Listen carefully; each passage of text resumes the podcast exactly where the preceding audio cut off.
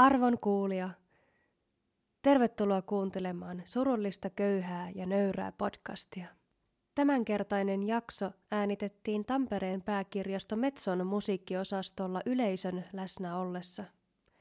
Tapahtuma oli osa Rahvaan musiikin kerhon 20-vuotis syntymäpäiviä ja vieraanamme oli perjantain konsertissa esiintynyt mestarilaulaja Hilja Grönfors sekä Rahvaan musiikin kerhon puheenjohtaja Jenni Lares. Tätä podcastia sponsoroi Matkastudio.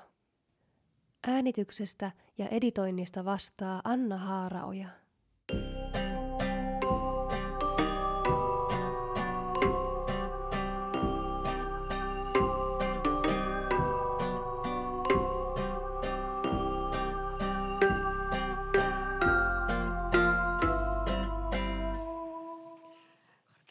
Tervetuloa kaikille. Olemme juhlistamassa Rahvaan musiikin kerhon 20-vuotis syntymäpäiviä. Otetaanko heti sille aplodit? Onnea Rahvaan musiikin kerholle. Jos joku ei tiedä, niin Rahvaan musiikin kerho on siis telakalla pyörivä klubi, joka on 20 vuotta pyörinyt erilaisilla tiimeillä ja tuo kansanmusiikkia ja maailmanmusiikkia tänne Tampereen keskustan ytimeen. Ja te olette myöskin kaikki mukana live podcastissa tai live-nauhoituksissa. Me nauhoitetaan tässä surullista, köyhää, nöyrää, semmoista kansanmusiikkiaiheista podcastia, jota ollaan tehty tässä suurin piirtein vuoden päivät. Ja olette myöskin tervetulleita keskusteluun mukaan. Jos on semmoinen tunne, että nyt haluaa ehdottomasti kysyä tai kommentoida jotain, niin sitten vaan huidotte kättä ja me yritetään toimittaa teille, Lari tuo teille sitten mikrofonia. Ja keskustelu kestää tunnin ja sitten alkaa ihana esitys, mutta kohta se kerrotaan vielä, mikä se esitys on ja pahoittelut niille, jotka kuuntelee tätä podcastia, niin te ette kuule sitä ihanaa esitystä. Te kuulette vaan meidän puhetta. Mutta esitellään meidän tiimi, ketä täällä on podcast-tiimi ensin. Niin täällä on paikalla Mikael Mattila. Anne-Mari Kivimäki. Lari Aaltonen.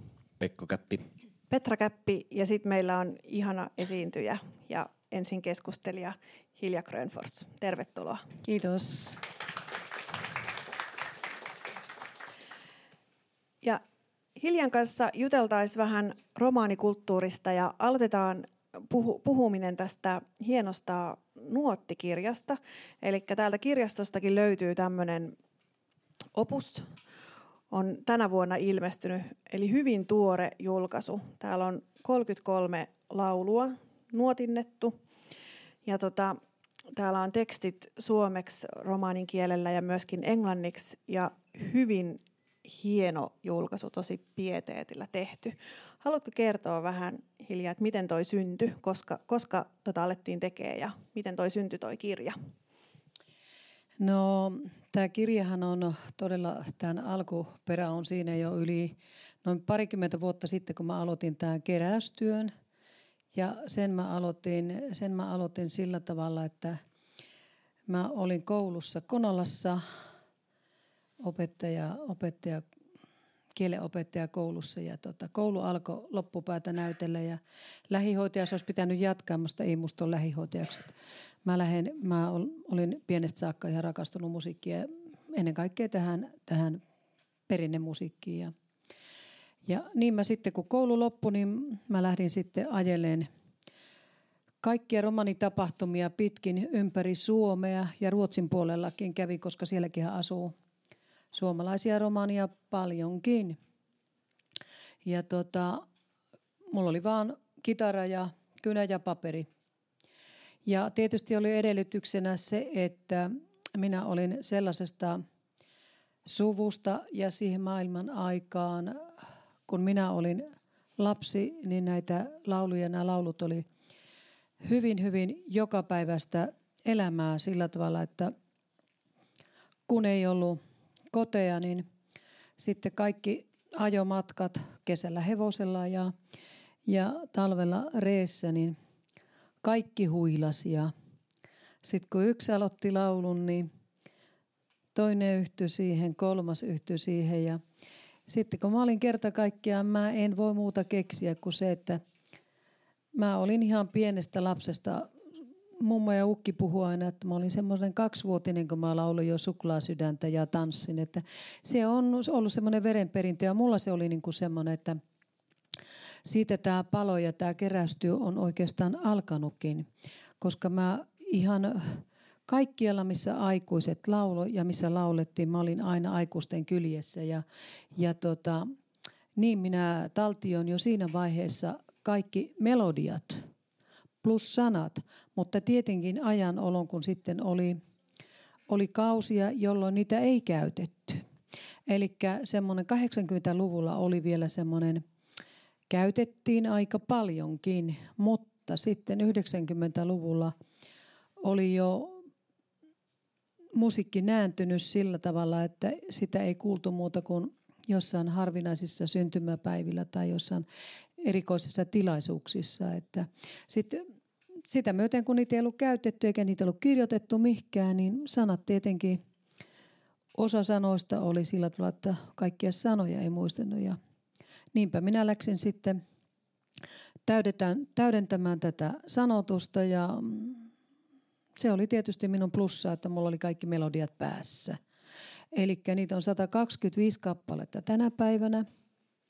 Ja kaikki pystyn laulamaan myöskin. Ja tota, sitten kerästyössä ei aina löytynyt sitten, ei löytynyt sanoja kaikkiin. Niin sitten mä oon itse täydentänyt niitä, sanottanut ja Eli tässä oli aika pieni osa itse asiassa sun kyllä, keräämää repertuaaria kyllä, tässä kyllä. ensimmäisessä kirjassa. Joo. Miten tämä itse nuotti-julkaisu, niin tämä on siis Maailmanmusiikin keskuksen julkaisu, niin tuliko se ajatus sulta? Lähditkö se ajamaan tätä nuottijulkaisua vai mistä se syntyi, no, että nyt tehdään tämmöinen nuottikirja? No tämä ajatuksenahan tämä oli jo silloin, tästä on hirvittävän kauan, toistakymmentä vuotta pitkästi, kun silloin kun tätä, tätä keräystä aloitettiin, niin mullahan oli semmoinen, silloin kun se koulu loppui, niin mulle tuli tällainen, mä en tiedä tänä päivänä, että mistä se tuli, kun koulusta pyydettiin aina jonnekin laulamaan ja meitä oli 12 oppilasta ja mä siinä huomasin, että hyvänä aikana, että nämä ei osaa, kukaan ei osaa niin kuin yhtäkään laulua siis kokonaan. Ja sitten huomasin sitä, että laulut sotkeutuu myöskin niin kuin keskenään. Ja siinä mulle tuli se, että no, mun, mun täytyy tämä tehdä. Ja siinä mä sanoinkin heti sitten, että ja sellaisena kun mä oon ne oppinut, eli mä oon 50-luvulla syntynyt, niin mä haluan nämä laulut ja nämä tietysti sanat ei voi olla ihan tarkkaa, koska ei niistä voi kukaan sanoa, että missä ne ihan oikeat sanat on, mutta mitä on ollut käytössä. Niin se oli kuitenkin mottona, että mä haluan ne muuttumattomana kirjoihin ja kansiin. Eli läpinuotinnoksena niin kuin minä ne laulan ja niin kuin mä oon ne oppinut. Ja sen minä olen näissä tässäkin toteuttanut, että tähän on ollut hirvittävän pitkä prosessi, että ollaan päästy tähän, että tämä, tämä kirja on nyt aikaan saatu, koska sehän oli tarkoitusta koko, koko kaikki ne laulut, mitä mä olin saanut koottua, että ne tulisi kirjoihin ja kansiin, mutta rahoitussyistä ne aina kumoutui ja ja onneksi nyt sitten saatiin tämä pää auki, että saatiin nyt tämä osa ainakin tehtyä ja kyllä tarkoituksena ennen kuin, ennen kuin olen ajatellut luovuttaa tätä asiaa, niin kyllä mä haluan kaikki nämä kirjoihin ja kansiin. Ja se olisi tietysti niin kuin, se oli tavallaan tämmöinen, että se mitä minä olen itse oppinut kuulemalla, näkemällä, niin sen mä haluan jättää meidän tuleville sukupolville historiaan, että Suomessa on ollut tällainen heimo, jolla on ollut oma musiikki, tyyli ja on oma kieli ja on oma tapakulttuuri. Ja nämä on ollut minun mottoni alusta alkaen, että mitään ei näissä lauluissa muuteta. Kaikki sellaisena, mitä se on mahdollista, mitä minä olen oppinut, sen minä haluan siirtää tuleville polville. Eli sä oot itse halunnut myös tämmöistä hyvin tarkkaa nuotinnosta, Kyllä. koska tämä kirja on siis semmoinen, että jotka ei ole sitä niin tämä on niinku hyvin tutkija-tasolla tarkka nuotinnosta. Tästä pystyy opettelemaan ne laulut kuuntel- korvan ja nuotin kautta mm. just niin kuin Hilja ne laulaa. että tämä ei ole semmoinen ehkä niin kuin mm, laulukirja jokaiselle ihmiselle, vaan nimenomaan semmoinen niin kuin, ö, musiikin tutkijoille ja musiikkia hyvin pitkälle opiskelio, opiskelio, opiskelluille ihmisille. Mm. Mm. Mutta se oli sun halu siis nimenomaan Joo, tehdä ilman tarkkaa. muuta, ilman muuta. Se on ollut tarkoituksena, että se täytyy olla niin kuin just sillä tavalla, kun ne lauletaan. Niitä, koska tämä musiikkihan on ollut ilman säästystä. Et mähän on oppinut nämä kaikki ilman säästystä, eli pelkistettynä, pelkkänä lauluna. Et ei, ei meillä mitään reessä eikä kärryssä mitään soittimia ollut. Hyvä, kun mahduttiin itse sinne. Missä vaiheessa sulle tuli bändi? No mitenköhän kauan siitä on aikaa? Onhan siitä hyvänä aika semmoinen 90, 96 mä lopetin koulun, niin sen jälkeenhän sitä sitten lähdettiin niin kuin, mulla oli ensin romanibändi ja vähän semmoista nuorempaa, nuorempia poikia oli pelissä, mutta tota, niiden kanssa se ei kovin pitkälle, ei oikein onnistunut, että siinä, siinä tota, tuli vähän sitä, että nukuttiin vähän liian pitkään eikä tultu harjoituksiin, niin kuin nuoriso vähän ei asian tärkeyttä oikein ymmärtänyt. Mutta sitten tota, Valtterin kanssahan me on tehty jo, kuinkahan kauan me ollaan Valtteri, me ollaan mietitty. No kato, kun mäkään en muista sitä. Eli Valtteri Bruun Joo. täällä nyt muistelee, että 2000-luvun alussa olette aloittaneet. Kyllä. Ja missä vaiheessa tuli sitten Kiureli Sammanlahti mukaan porukkaan? Liityin yhtyeeseen 2000-luvun jälkipuoliskolla. Mm. Eli te olette tehneet yhdessä tällä triolla ainakin kymmenen vuotta yli. On yli kymmenen mm. vuotta tehty, on, on, on. Pitkästikin yli kymmenen vuotta. Mä Se on paljon enemmän kuin Beatlesille. Mm. Yhteistä mm. aikaa. Kyllä. no mutta sä sait tommoset vähän kiltimät pojat ja nyt voi mennä aikaisemmin nukkumaan. Niin. No, Vai onko se iästä kiinni vaan? No en mä vaihtaisin näitä kyllä mihinkään Beatlesiin eikä mihinkään. Ei missään tapauksessa. Annetaanpa aplodit sitten Hilja Grönfors triolle. Kiitos.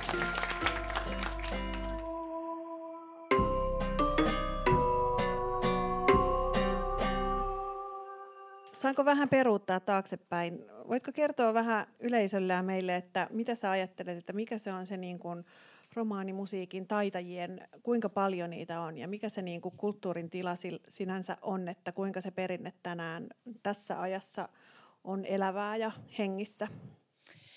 Joo, kyllähän tota, täytyy, täytyy tota, todeta, että kyllähän nämä laulut on, on sillä tavalla saatu nyt esiintymisien myötä ja sitten varmasti tämä laulukirja herättää, herättää varmasti uutta, uutta tuota, menestystä ja innostusta ihmisissä.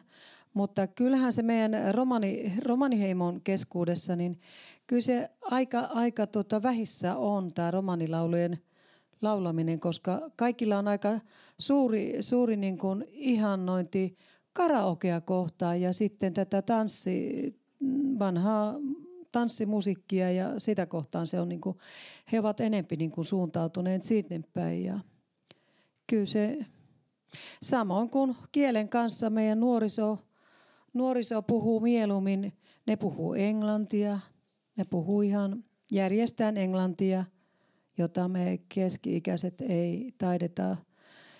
Ja ruotsi on toinen kieli, että aika vähän kielelläkin on, niin kuin, että ei, ei, ei osaa, ei osaa. Mitä, mitä sä ajattelet, niin kuin, että 50 vuoden päästä tai 100 vuoden päästä, niin onko vielä uusia perinteen ylläpitäjiä? Onko kielen ja näiden laulujen ylläpitäjiä? No kyllä mä uskon taas siihen tulevaisuuteen siinä mielessä, että kielestähän meillä on jo Vuolasaran Miranda ja siellä on Henry Hetman ja siellä on monia monia muita, jotka kielen kanssa on aika paljon tehty, tehty töitä ja on kirjallisuutta saatavana ihan yliopistollisella tasolla. Mutta tota, ja luulen varmasti, että itse ainakin ajattelisin näin, että nyt tämä minusta seuraava sukupolvi ei niinkään hirveästi ole kiinnostunut kiinnostunut tuota romanimusiikista, mutta jo ehkä seuraava sukupolvi voi ollakin. Kun tässä on ollut muutamia pieniä tyttöjä munkin ystäväpiirissä, niin mun serkkujen lapsia, niin, jotka nyt on semmoisia seitsemänvuotiaita, niin siellä on yksikin tyttö, niin hän juoksee mun perässä ihan päivittäin ja voi missä, missä mun ihanteeni on. niin, hän on ihan, ihan, ihan sekaisin siitä, kun hänellä on mun levyt ja, ja tuota, kuuntelee sitä jatkuvasti ja laulaa niitä lauluja. Erittäin, erittäin musikaalinen lapsi tanssii ja laulaa ihan niin kuin tyhjää jo.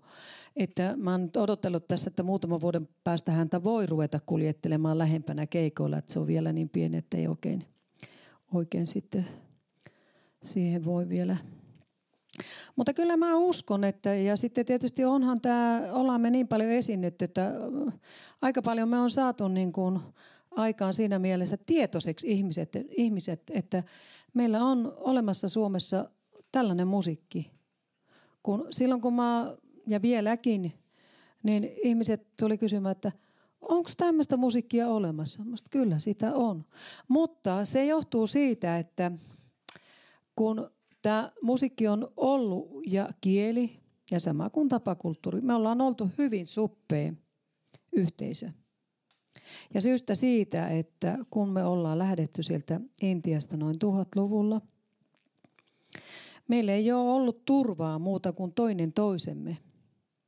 Meidän on pitänyt pitää kiinni meidän tavoista, meidän kielestä, meidän musiikista. Siinä mielessä kukaan muu ei pääse siihen yhteisöön, koska me ollaan oltu turvattomia. Ja se, heijast, se on heijastunut ihan tänne päiviin saakka ja heijastaa edelleenkin. Et silloin kun eka levy tehtiin, niin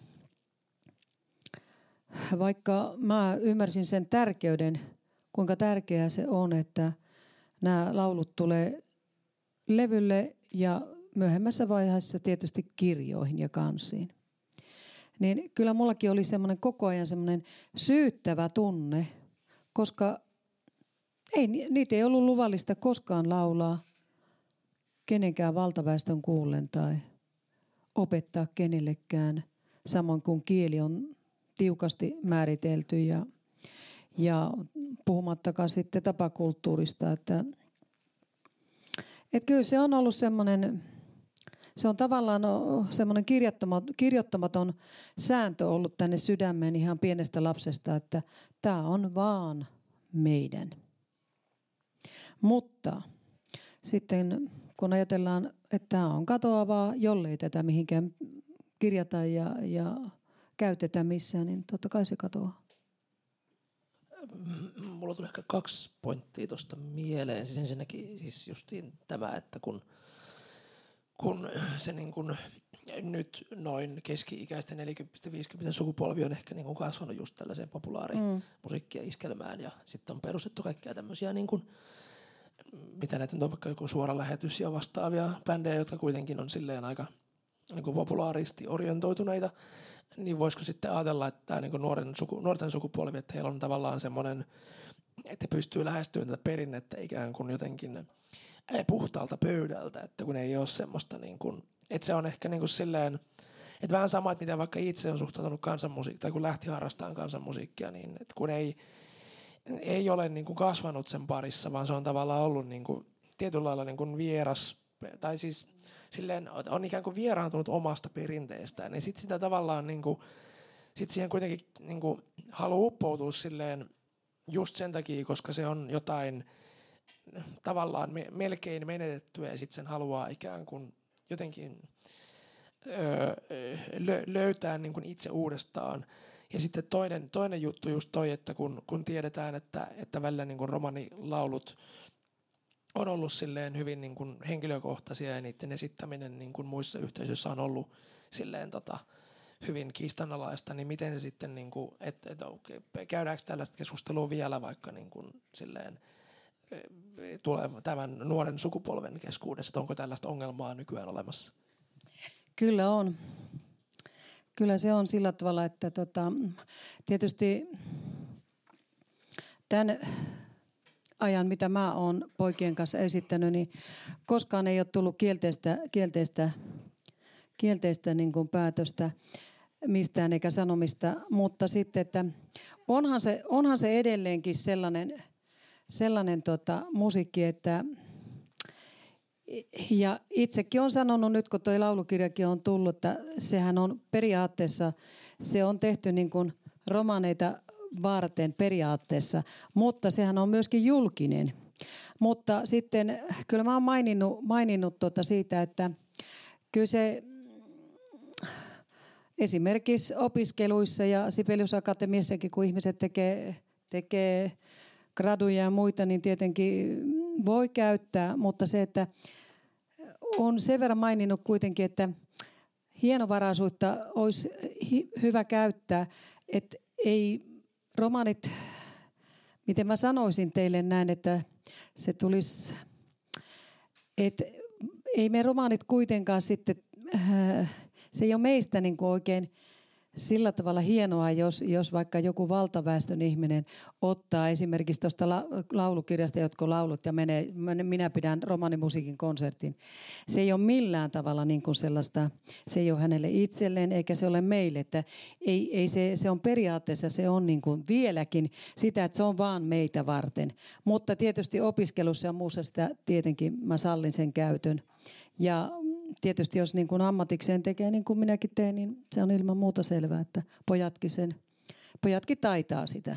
En, entäs sitten se semmoinen, että jos sitä kauheasti muokattaisi, että jos vaikka joku nuori romaani tai sitten ihan valtaväestön edustaja, joku laulaja tekisi jonkun semmoisen täysin uudenlaisen sovituksen ja ottaisi tuota laulun ja opettelisi se hyvin laulamaan, mutta sitten ottaisikin sinne vaikka jonkun teknobiitin ja sitten ihan semmoisen niin kuin muokkaisen ihan joskus muuksi, niin mitä sä siitä ajattelet? Ei, kyllä mä sanoisin siihen, että kyllä mä oon, kyllä mä oon ehdottomasti sitä, että ei. Joo. Ehdottomasti ei. Koska ne on perinnelauluja ja ne on tarkoitettu. Sitten tietysti voi omia juttujaan tehdä, mutta ei näistä. Mulla oli semmoinen kysymys, pakitan vähän tämän niin perinteeseen ja perinteen niin kuin siirtämiseen, niin onko sulla ollut esikuvia silloin nuoruudessa? Sä mainitsit eilen telakalla keikalla, kun olitte bändillä siellä eilen. Kiitoksia, oli muuten loistava keikka. Sai miehen kyyneliin. Ja tota, mutta mainitsit Enos äh, Nestorin, Joo. jolla oli kuulemma kaunein miesääni maailmassa. Joo, kyllä mulla on ollut esikuvia paljonkin, että mun on, täytyy kertoa, että mun isäni suku, vanhat ihmiset on kertonut, eihän niitä on nauhoitettu siihen aikaan mitään, niin tota, nehän on kertonut, että ne on kaikki ollut ihan valtavia laulajia, sekä miehet että naiset. Ja kyllä mä, mun täytyy sanoa, että sieltä mun musikaalisuus on, on niin peritynyt ja nämä laulut kaikki, mitä mä oon oppinut. Ja, ja tietysti sitten se, että mähän on aika paljon kiertänyt ympäri ämpäri, että kyllähän siinä on haaviin tarttunut kaikkialta muualtakin. Mutta tämä Nestorian Eno oli siinä mielessä, että tämä oli semmoinen todella semmoinen kaunis ääninen miesääni, joka lauloi todella hienoja kappaleita ja nehän mä tietenkin kopioin heti jo silloin pienenä. Onko Nestorilta siis säilynyt minkä verran kappaleita? Osaatko arvioida? On siellä useita kymmeniä kappaleita. On. Ja sitten tota, kun mulla on tämä loppu, loppu tota, lauluaarteisto, niin se alkuperäinen, niin mullahan on kirjoitettu kaikki ylös, mistä mä oon mitäkin saanut ja, ja milloin mä oon oppinut ne. Ja että kyllä ne sitten, jos nyt saadaan, että saadaan se isompi, nämä loput nuotinnettua, niin kaikki, kaikki merkinnät tulee sinne myöskin. Sitten mun tuli toinen kysymys mieleen tuossa eilen illalla mietin ja sitten tuota kirjaa nyt selatessa, että kun siinä mainitaan sun tämä titteli mestarikansan laulaja, niin ootko, tiedät sä, onko sä tällä hetkellä ainoa Suomessa ainoa ihminen Suomessa, kellä on tämä mestarikansanlaulajan titteli, koska mä en keksinyt ketään muuta äkkiseltään. No kyllä mä luulen, että en mä koskaan, kun ei se, siis äh, romanelle ei tämmöiset asiat ole niin kuin, se on tietysti mä kiit, olen kiitollinen siitä, että näistä suorituksista on, on tuota, huomioitu minua ja muuta. Että, mutta meille se ei ole sillä tavalla, niin kuin, mä, mä en ole semmoinen, että mä nyt on mestarilaulaja. Et, mä oon laulaja laulajien joukossa. Nimenomaan. Niin. Nyt mua vähän itkettää. Ei se ihan noinkaan mene. No hei, miettikää se yleisö vielä, onko yle, yleisöllä kysyttävää. Jos nyt joku haluaa kysyä, niin voi... Hilja vaatimaton, ihan to, tosi vaatimaton ja ihanaa, että, että on yksi, joka rohkenee astua lavalle ja näyttää taitonsa, koska musta naiset yleensä tekee sen, kun laittaa lapsia nukkumaan ja, mm. ja tuot yrittää saada kotona jotakin aikaiseksi, niin siinä yhteydessä yleensä. Mutta mä ihailen hiljaa syvästi ja me ollaan sukulaisia keskenään, että kiitos vaan siitä. Kyllä. Isäni sukua. Kerrotko kuka vielä, kuka, kuka puhi? Lahja Erus. Kiitos. Onko muilla, muilla kysyttävää? Tuleeko mieleen? Mulla on yksi kysymys ainakin, mitä mä voisin kysyä vielä sitten, pääset valmistautuu hengittelee vähän ennen keikkaa. Onko, miten Suomen valtio, koska jos ajattelee muita vähemmistöjä, niin kuitenkin kulttuuriset vähemmistöt saa aika paljon tukea, ei riittävästi, mutta jonkin verran, vaikka saamelaiset oman kulttuurinsa ylläpitämiseen on kielipesätoimintaa ja monenlaista toimintaa, niin saako romaanit mitään tukea valtiolta siihen, että kulttuuria ja koko sitä pakettia pidettäisiin elävänä? No joo, täytyy vastata tuohon noin, että jos tuota, niin, verrataan esimerkiksi saamelaisvähemmistöön, niin mehän emme ole lähelläkään samalla viivoilla, ei alkuunkaan. Mutta toki me saadaan, ja kyllähän mäkin olen saanut aika paljon, aika paljon että enhän mä olisi pystynyt, että näitä lauluja kerätessä mä useita vuosia tein ihan omilla rahoilla ja omilla menolla, niin että en mä saanut mistään mitään. Mutta toki mä oon saanut sitten avustusta ja, ja varmasti monet muutkin, että on, on varmasti, mutta pienissä määrin. Enemmälti tarvittaisiin. Muistatko, kuka tätä rahoitti, tätä, tätä nuottikirjan tekemistä? Se on kulttuurirahasto ja maailman musiikin keskus. Aivan, niin se ei ole valtion rahaa. Se ei on ole. kuitenkin säätiörahaa ja semmoista, että, että sinänsä se ei ole niin kuin Ei ole, rahaa. ei ole. Enempi tarvittaisiin. Siitä varmaan ollaan yhtä mieltä. Siellä olisi kysymys, odotetaan hieman mikkiä, siirretään. Sillä pitkällä ja kestävällä matkalla Intiasta Eurooppaan, ovatko niiden kansojen musiikit sillä matkalla vaikuttaneet romaanimusiikkiin vai ei, ja jos on, miten? Joo, tuota, meillä nyt lähinnä täällä Suomessa me ollaan säilytty. Mä oon aika paljon Euroopassa ollut Euroopan romanien kanssa ja, ja Amerikoita myöten romanien kanssa tekemisissä. Että kyllähän täytyy niin kuin, täytyy tuota sanoa näin, että, että meidän Suomen romanien musiikki on säilynyt puhtaampana. Eli Euroopan romanien musiikki on sekoittunut iskelmällisempään kuin meidän. Että onhan meilläkin horttokaaloa ja, ja tota, monia muita, mutta tämä perinnemusiikki on kuitenkin pysytellyt suojatumpana, koska me ollaan tultu tänne perä-Pohjolaan silloin aikoinaan – niin meillä ei ollut sitä kanssakäymistä muiden eurooppalaisten kanssa niin paljon. Ja siitä syystä meidän musiikki on säilynyt puhtaampana, kieli on säilynyt puhtaampana ja sitten vielä kaiken lisäksi plussaa. Plussaa. Huomatkaa, missään muussa maassa ei ole tämmöistä asustusta kuin meillä Suomessa, romaninaisilla ja romaneilla. Kiitos. Vau. Mä en tiennyt tätä, että se on, tämä vaatetuskin on säilynyt niin kuin Suomessa erityisesti. On ja sitten tapakulttuuri, tapakulttuuri on erikoisesti säilynyt vahvempana kuin missään muualla. Tämä on kyllä hieno, hienoa, että pääsit tänne meidän kanssa keskustelemaan ja vielä sanon tästä sun triosta, että te olette kyllä todella näkyviä ainakin kansanmusiikin kentällä, että kyllä Hilja Grönfors trio – aina huomaa, että teitä varmasti pyydetään keikalle ja te olette tehnyt näkyvää työtä ja monta levyä. Montako levyä teiltä on tullut? Kolme. Kolme levyä on tullut.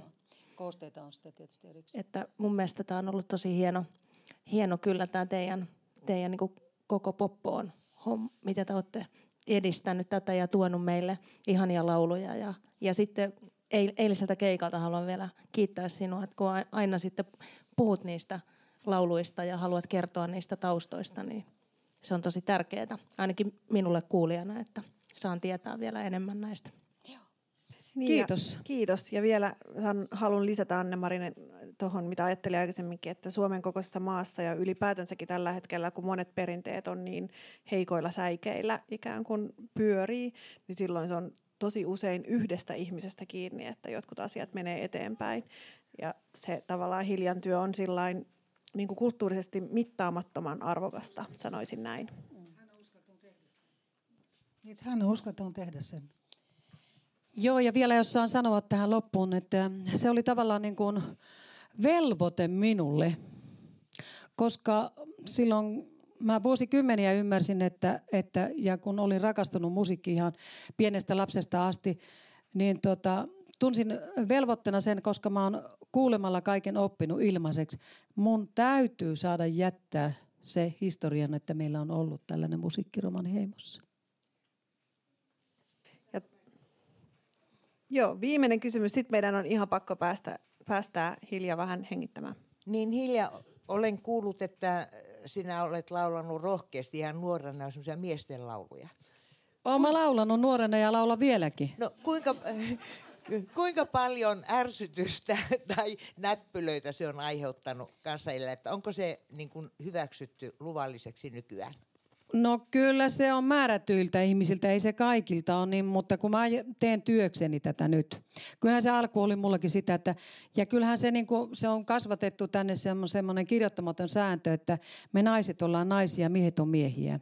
Me ollaan vielä sen verran vanhoillisia. Ne ei ole soveliasta mennä laulamaan minunkaan, vaikka mä oon romani, huomatkaa. Ei ole soveliasta mennä ihan mihin tahansa, jos jossain vanhoja miehiä. En mä mene laulaa mitään miesten lauluja. En. Että on semmoista hienotunteisuutta siinä niissäkin asioissa tarvitaan.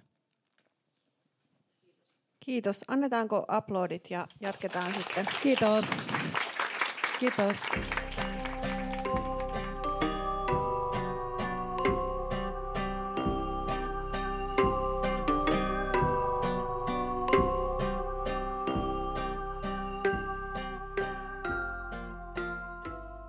Eli me muistellaan tässä pieni hetki rahvaan musiikin kerhon taustoja.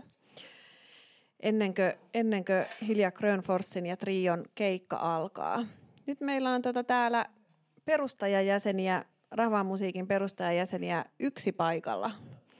Ja tämä perustajajäsen voisi ehkä vähän kertoa siitä, että miten, miten rahvaan musiikin kerho on syntynyt, miten, koska, miksi. Niinpä.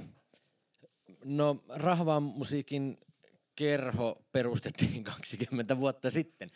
Mutta tota, se lähti semmoisesta ajatuksesta, kun mä olin muuttanut Tampereelle opiskelemaan musiikin tutkimusta tai etnomusikologiaa kansanperinteen laitokselle silloiselle, niin vietettiin muutaman opiskelutoverin kanssa iltaa Tampereen baarissa. Taisi olla Sputnik-baari tuossa tota, keskustorilla. Ja tota, siinä oli siis Tuuli Talvitie ja sitten Juho Koiranen oli tässä seurueessa. Ja sitten mietittiin, että olisipa nastaa, että tota, tämmöisessä urbaanissa kaupunki, eh, kaupungin sykkeessä olisi kansanmusiikkia. Tai mitä ikinä se kansanmusiikki nyt sitten tarkoittaakaan, mutta siis sen perinteiseen pohjaantuvaa niin kuin musiikkia verrattuna semmoinen niin kuin muulle virkeelle kaupungin ö, musasykkeelle. Ja tota, ja sitten tota, niin kuin siinä sitten sitä niin kuin kehiteltiin sitä ideaa sitten sen illan äh, tota, aikana. Ja sitten aika nopeasti tämän jälkeen sitten tota, päätettiin, että no niin, että järjestetään tämmöinen klubi jossain. Ja siihen aikaan telakka, ravintola telakka oli erittäin semmoinen niin tärkeä, tai on se yhäkin, mutta silloin varmaan se oli korostetusti tärkeä, koska siellä oli todella monennäköisiä klubeja, siis hyvin kokeellisen musiikin klubeja, mutta siis monen monen näköistä tämmöistä aktiivista musatouhua. Niin sitten me yhtenä päivänä sitten käveltiin sinne. Et se tuli ekan mieleen ja sitten ekaksi käveltiin telakalle. Ja sitten mä, mä olin miettinyt... Siellä oli ohjelmapäällikkönä silloin? No Markku Peltola ja tota, Tanja-Lotta Räikkä Pekkä ja siis Sakari Luoma mun muistaakseni. Ja tämä kolmikko olikin siinä kulmapöydässä sitten, kun me astuttiin sitä ovesta sisään.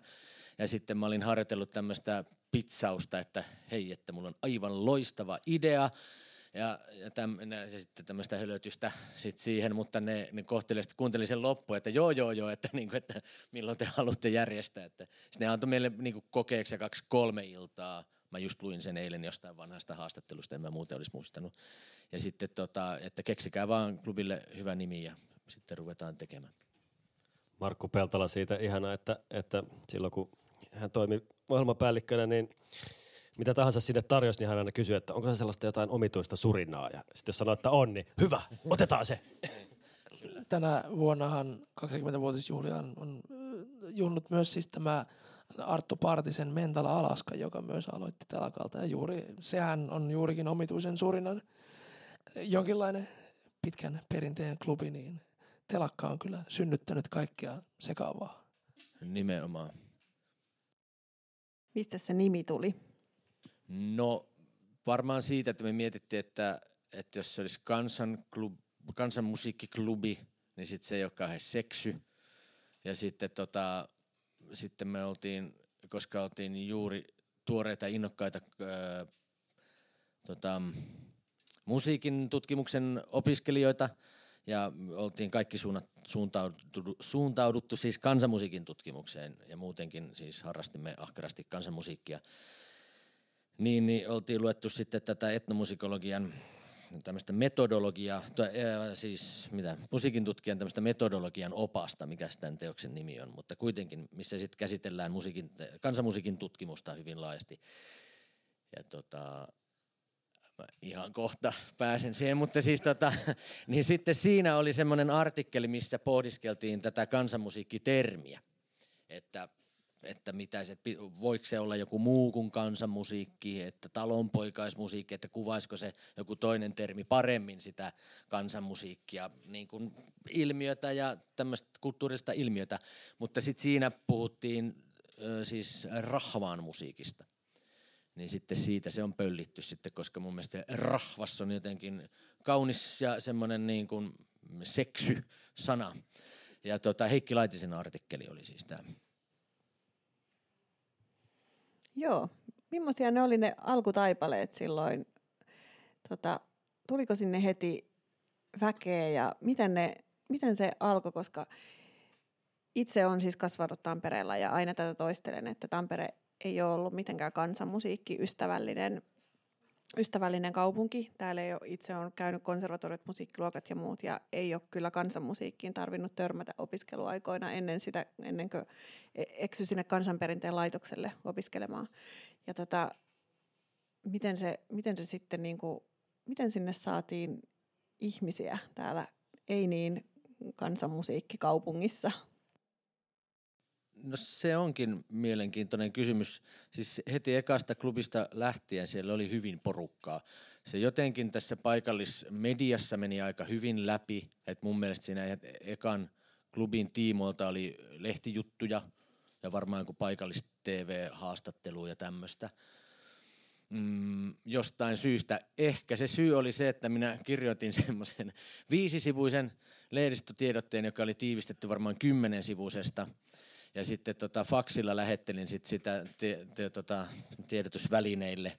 Ja to, ainoa ihminen, nyt mä kerron tämän jutun eilenkin, mutta a, ainoa ihminen, joka siihen tarttui, oli tamperelainen pitkälinen muusik, musiikkitoimittaja Jussi Niemi, joka oli selkeästi lukenut sen alusta loppuun sen homman, mutta tota, sitten olen oppinut tiivistämään. Tai itse asiassa Juho Koiranen, joka oli tämmöinen niin hyvin toimittajahenkinen ja tota, paljon niin kuin jäsentyneempi ajattelultaan kuin, ja ilmaisultaan kuin minä, niin sitten hän otti sitä aika nopeasti tämän meidän tiedottamisen haltuun. Ja sitten niitä olikin itse asiassa Juhon näitä lehdistötiedotteitakin oli siellä kansiossa, että ne oli hyvin semmoisia jämäköitä heti.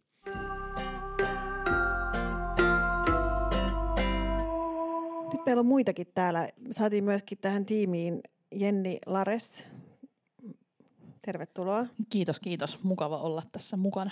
Haluaisiko muut muistella vähän, mitä tulee mieleen näistä rahvaa musiikin kerhon vuosista? Siis se on hämmentävää, että me ollaan pohdittu tässä, että varmaan missään muussa kaupungissa Suomessa ei ole 20 vuotta pyörinyt tämmöinen No kansan- eilen, eilen sanoin näin, kun eilen aloitettiin jo näitä juhla, juhlaillallisia tuolla telakalla tai juhlailtamia, niin että, että mun mielestä Rahvain musiikin kerho ja onkin, eikä vain minun mielestä, mutta se on Suomen ainoa kansanmusiikkiklubi, joka on jatkunut yhteenmenoon säännöllisesti ilman taukoa ja se on ollut koko ajan samassa paikassa, että missään muualla Suomessa, Suomen kaupungissa ei edes Helsingissä, vaikka siellä on Sibelius Akatemian kansanmusiikin aineryhmä, joka on myös järjestänyt tietysti aikoinaan taikailtoja ja siellä sitten järjestetään perinarkkuklubeja, mutta, mutta tämä rahvaa musiikin kerho on nyt onnistunut jossain. Enkä mä tiedä, mikä se on. Onko se sitten sitkeät työ, työmyyrät ja se, että siellä on vaihtunut aina porukka. Et Pekko ja Juho ja Tuuli oli silloin alkuaikoina, mutta kun mä oon tullut Remmiin 2005, niin ei teit mun mielestä enää ketään silloin juurikaan näkynyt. Et siinä oli tapahtunut jo muutos ennen sitä. Ja sitten äh, 2013 eilen Mikaelin kanssa juuri mietittiin, niin me tehtiin vaihto, että Mikael tuli mun tilalle. Että mä olin sitten sen kahdeksan vuotta. Ja nyt mua ei ole taas näkynyt siellä, mutta sä oot nyt ollut sitten siihen asti. Tai tähän asti siitä 2013 vuodesta. Täytyy sanoa, että olen ollut Annemarin tuota, vaikutuksen alaisena hyvin vahvasti, koska tota, mä en oikeastaan edes muista, miten mä päädyin Mä, so- raavikseen.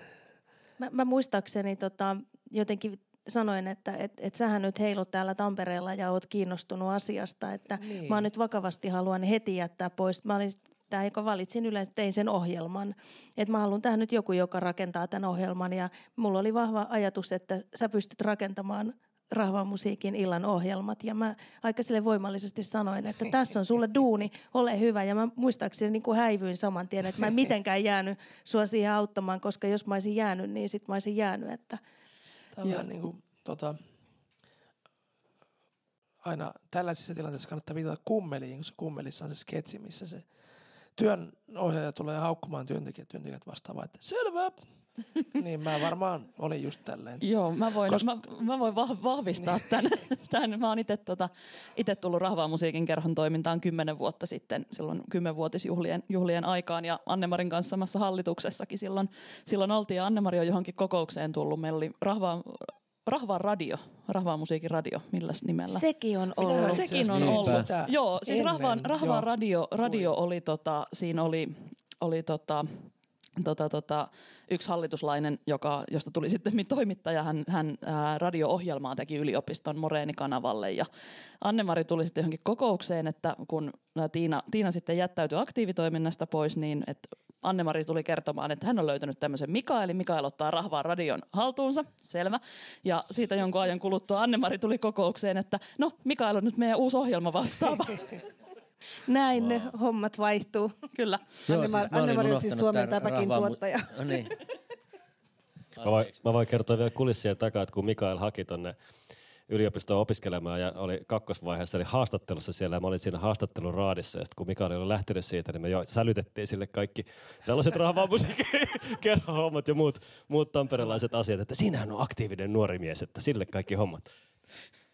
Joo, siis muistin vaan nyt, kun tuli puheeksi tämä radio-ohjelma myös, niin sitten minä ja Juho myös oltiin tekemässä sitä sitten aikanamme. Herttaista touhua oli se. Mulla on tämmöinen muistikuva, mä en ole itse ollut paikalla, mutta 2004 oli siis Rahvas Aid ja silloin juhlit, tai silloin olin mukana ja silloin juhlittiin Rahvis viisi vuotta. Ja silloin lanseeras Hannu Kella tämän ma- mahtavan sivulavankin, jossa sain itse esiintyä parillakin bändillä. Ja silloin yritettiin kerätä rahoja, koska Rahviksen rahat oli vähissä ja sillä Rahvas Aidilla niin kuin yritettiin saada vähän rahoitusta seuraavalle vuodelle. Ja seuraavana vuonna sitten taidettiinkin jo perustaa yhdistys e- ja sitä rahaa oli pikkusen jäljellä sieltä Rahvas Aidista. Mutta tätä ennen vuotta aikaisemmin oli tapahtunut niin, että, että kyllä on niin kuin kansanmusiikistakin on pidetty kiinni, että mitä se kansanmusiikki ja rahvamusiikki voi olla, koska eräs sähkökitaran soittaja, niin yleisön joukosta joku oli käynyt, onko tämä sitten tapahtunut 2002-2003, niin käynyt siis vetämässä sitä sähkökitaraa pois sieltä lavalta. että näin, vai? musiikin kerho illassa. Näin, näin kerrottiin siellä Rahvas Aidissa, kun muist, siellä joku muisteli jotain keikkaa, niin siellä muisteltiin tämmöistä, mutta nythän mä oon vaan kuullut tämän muistelun. Sähkökitara pois Niin, no mun pitäisi varmaan kerhosta. muistaa. Se on ehkä mä ollut niin järkyttynyt.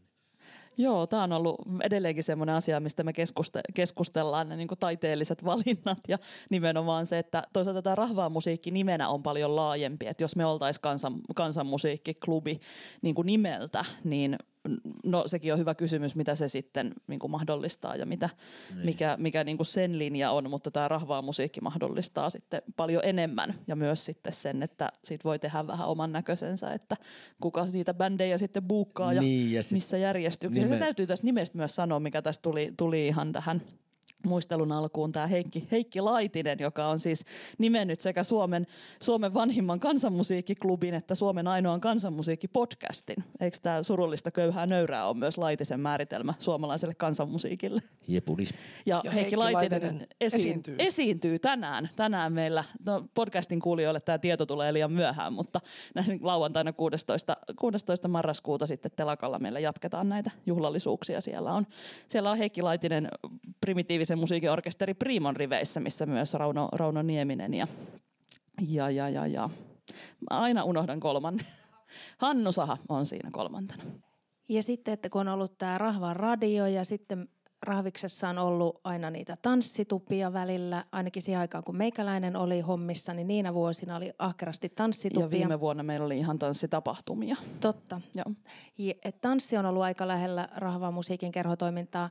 Ja, ja jamit, teillä Jamit on jameja myöskin. tällä hetkellä toiminnassa. on tällä hetkellä toiminnassa myös kyllä. Ja se Jami-homma on kiva, koska siinä on ollut erilaisia syklejä. Nyt ne on ollut taas, välillä on ollut se, että on, on tosi paljon soittajia, välillä vähän vähemmän, mutta aina vähän elää. Että sekin on hauska, että se on pysynyt Ja silloin kun mä, mukana. mä, olin, mä olin aktiivisesti mukana, niin oli myös tämmöinen henkilö kuin Riikka Svanperi. Ja Riikka, joka on meidän kunniajäsen nykyään. Kyllä. Ja Ri- Riikka halusi ehdottomasti tuoda niin kuin lapsille myös rahvaa musiikkia. Ja täällä Metsossa taidettiin järjestää ainakin kolmena kesänä ihan tämmöinen ilmainen rahvamusiikin kesälasten tapahtuma. Ja sitä ennen sitä järjestettiin parina kesänä muissa paikoissa, mutta, mutta ne oli mahtavia. Tämä oli ihan täynnä aina tämä Metso kaksi kerrosta täällä ää, kirjastossa ja täällä oli työpajoja lapsille ja konsertteja ja ilmapalloja ja kaikkea riehaa. Ja, ja tota, sen mahdollisti se, että miksi se pystyttiin tämmöinen vapaaehtoisten yhdistys ilmaiseksi tarjoamaan kuitenkin niin, että esiintyjille ja työpajan tekijöille maksettiin, niin se mahdollisti silloin, oli semmoinen rahoitus, että pystyi hakemaan valtiolta lasten kulttuuriin tukea. Ja rahvamusiikin kerho sai aina tuen ja me käytettiin se jokaista penniä myöten se tuki niihin esiintyjiin ja työpajanpitäjiin. Ja se myönnettiin mm, tota, valti, niin koko koko Suomeen. Sitten rahvamusiikin kesä loppui siihen, koska se raha jaettiin maakuntiin ja maakunnat rupesi jakamaan. Joten silloin Tampere katsottiin liian niin kuin, isoksi paikaksi ja haluttiin jakaa ympäristökuntia. Ja rahvamusiikin kerho ei enää koskaan saanut sitä lastenkulttuuriavustusta, kun se tulikin maakuntien jaettavaksi, koska ongelmana, oli se, että se tarjottiin Tampereella. Että myös pitänyt mennä tarjoamaan johonkin tähän ympäristökuntaan. Mutta aika aikansa kutakin, eikä varmaan nyt ehkä sitten ole niitä Riikkoja järjestämässä, mutta silloin oli Riikan ansiosta, meillä oli tosi hienot la- lasten musiikkijutut. Niin ja silloin ihan alkuaikaan, niin tämäkin on tämmöinen juttu, minkä monesti onkin jo kertonut, mutta ö, eihän meillä mitään rahaa ollut.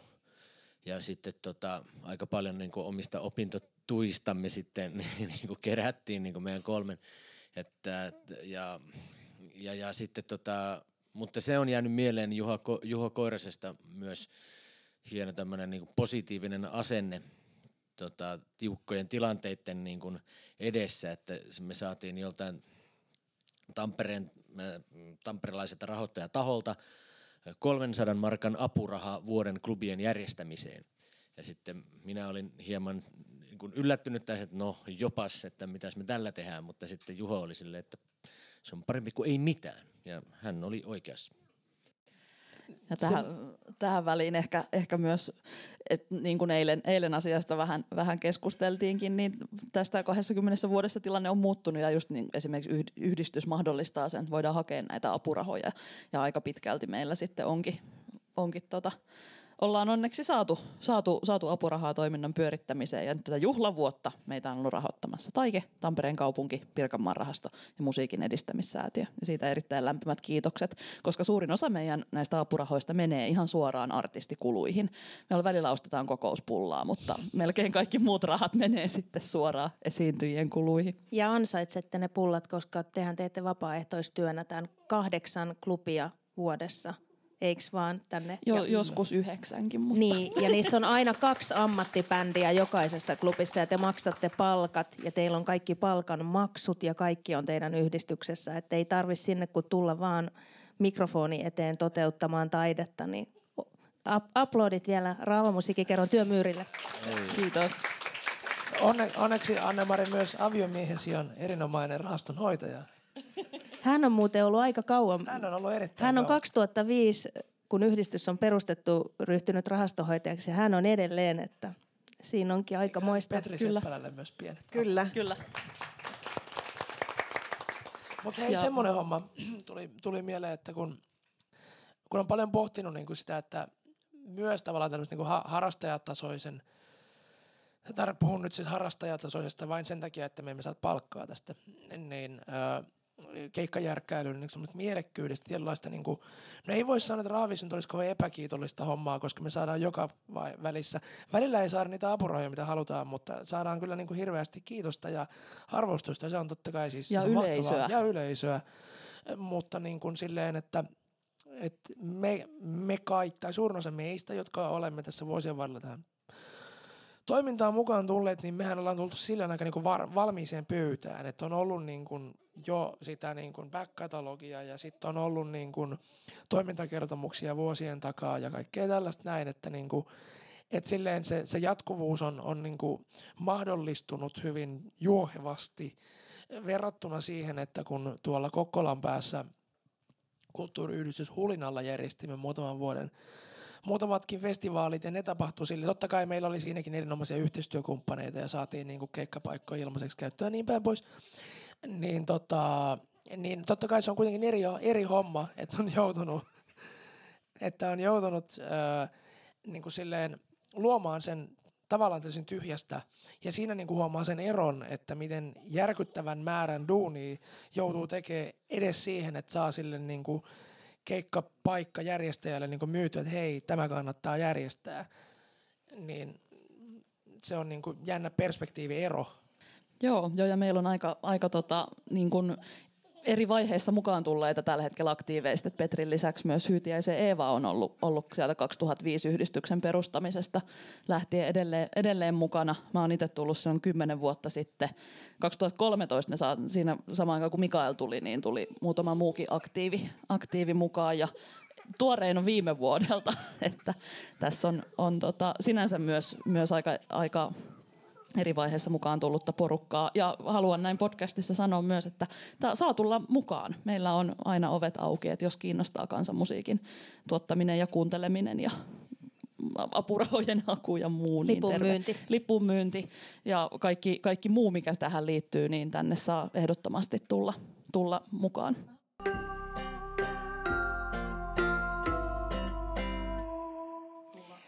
Mä haluaisin nostaa vielä esille tämän yhden asian, mistä ei olla puhuttu, eikä puhuttu eilen, eilenkään tuolla klubi-illassa, että alusta asti on tallennettu kaikki rahvamusiikin kerhon illat.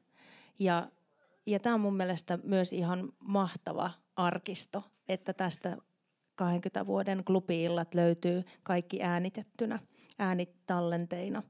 Ja Kyllä. jos siitä joku sitten keksii, että haluaisi ruveta vaikka tutkimaan tai jotain, niin sitten löytyisi ihan mieletön, mieletön arkistoaineisto. Tämä on mun mielestä aika hieno, hieno keksintö ollut silloin sieltä alkuaikojen porukalta. Ja sitten se, että se on nähty tärkeänä myös, kun on tullut aina uusia tekijöitä, niin on nähty tärkeänä, että halutaan jatkaa tätä tallentamista. Ja tosi ahkerasti olette aina edelleenkin siellä aina tallennuslaitteet laulaa illan aikana. Joo, ja monessa formaatissa ainakin alkuaikoina oli C-kasettia, DAT-nauhaa ja Tästä tää nyt- minidiskiä. Si- siitä ollaan luovuttu tässä vuosien varrella. Eli tar- tarvitsisiko nyt sitten tehdä tämmöinen niin yhtenäistäminen, aineiston tämmöinen jossain vaiheessa?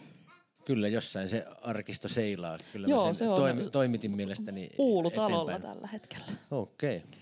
Meidän tarvii kohta pitää pieni roudaustauko ja päästää Hilja Grönfors lavalle, mutta onko yleisöstä kysymyksiä? Haluaako kukaan kysyä Rahvaan musiikin kerhon tiimis, tiimiltä mitään? Mitään, tuleeko mitään mieleen, mitä haluaisi kysyä? Sillä Kaikki. aikaa kun mietitte, niin mainostetaan siis vielä, että tänään Rahvaan musiikin kerhon 20-vuotisjuhlan toinen ilta ravintola Telakalla kello 21 aloitetaan. Siellä 21. on ensimmäisenä tämä primitiivisen musiikin orkesteri Primo. Sen jälkeen kympiltä Armas, vähän pelimannimusiikkia, tai, tai paimenmusiikkia, paimenmusiikkia. Että vähän. Ja koska arkaisissa fiiliksissä jatketaan, niin sitten viimeisenä on Class of 99 Extended Edition, jossa, jossa Ollaanko on... me niin vanhoja, että lasketaan jo arkaiseksi vai mistä, mikä tämä samaan, samaan kastiin, kastiin Heikki Laitisen kanssa. Pyyhitään teistä ensin pölyt ja sitten pääsette lavalle. Joo, tämän podcastista suurin osa on ilmeisesti tänään illalla lavalla. No, pieni osa. Tota, Puolet. hei, vielä nyt lopetetaan, mutta jos Pekko haluaa sanoa jonkun ainoana perustajajäsenä, joka on paikalla, niin jos haluat sanoa jonkun ihanan parhaan hetken, mikä sulle tulee näiden 20 vuoden aikaa, semmoinen, että oot ajatellut, että onneksi ollaan järjestetty tätä rahvaa musiikin klubia, niin kerro meille vielä se muisto ennen kuin lopetetaan. No kyllä mun mielestä toi Hiljan keikka eilen oli semmoinen, että tuli ihan oikeasti kyynel silmään just sen takia, että onpas mahtavaa, että tämmöinen on, on näin kauas kantautunut. Mutta mm, semmoisen äh, ehkä yksi ikimuistoisempia keikkoja oli varma, aika sieltä alkupäästä, niin Erkki Rankaviidan ensimmäinen esiintyminen Rahvaa musiikin kerh- kerhossa. Erkki Rankaviita oli myös tämmöinen tota, eteläpohjalainen kansanlaulaja, hahmo, jolla oli kans hirveä lauluvarasto ja tota, ihana, ihana ääni. Ja se oli tota, tämän Ahti, kuka oli tämä luottohanuristi, Ahti jotain, joo. Ahdin kanssa oli silloin siellä, mutta se oli, se oli mahtava, oli ihan tupa täynnä ja kaiken näköistä ihmistä, semmoista niinku mm, yöstä tai illassa kulkevaa baari-ihmistä. Niin sitten kun se Erkki aloitti laulamaan, vanha mies jo silloin oli, niin koko tupa hiljeni ihan täysin. Ja sitten ne soitti sen niinku reilun tunnin tai puolitoista jotain. Ja ihan hipihiljaa, hyvin intensiivinen ilta oli silloin. Joo, kuulostaa loistavalta. Jos tämmöisiä vastaavanlaisia kokemuksia kyllä säännöllisesti rahviksesta edelleen tulee, että on niin kuin valtavan hienoa, hienoa sitä kuunnella. Mainostan vielä, koska pitää mainostaa ää, etenkin podcastin kuulijoille, mutta myös teille kaikille kuulijoille täällä Metsossa, niin meillähän on vielä joulukuussa sitten ää, juhlavuoden päättävä klubi torstaina 12.12. Siellä on pieni esiintyjä muutos ollut aikaisempaan tiedotukseen. Sinne tulee saamelainen Vilda ja hän, heidän lisäkseen sitten AP Sarjanto ja Arto Järvelä duo. Et sinne torstaina 12.12. telakalle yhdeksäksi. Tervetuloa. Hyvä. Kiitos yleisö kotona ja paikalla. Nyt uploadeja ja roudausta ja kiitos myös Metson musiikkiosastolle paljon. Kiitos. Kiitos. Kiitos. Kiitos. Kiitos. Kiitos.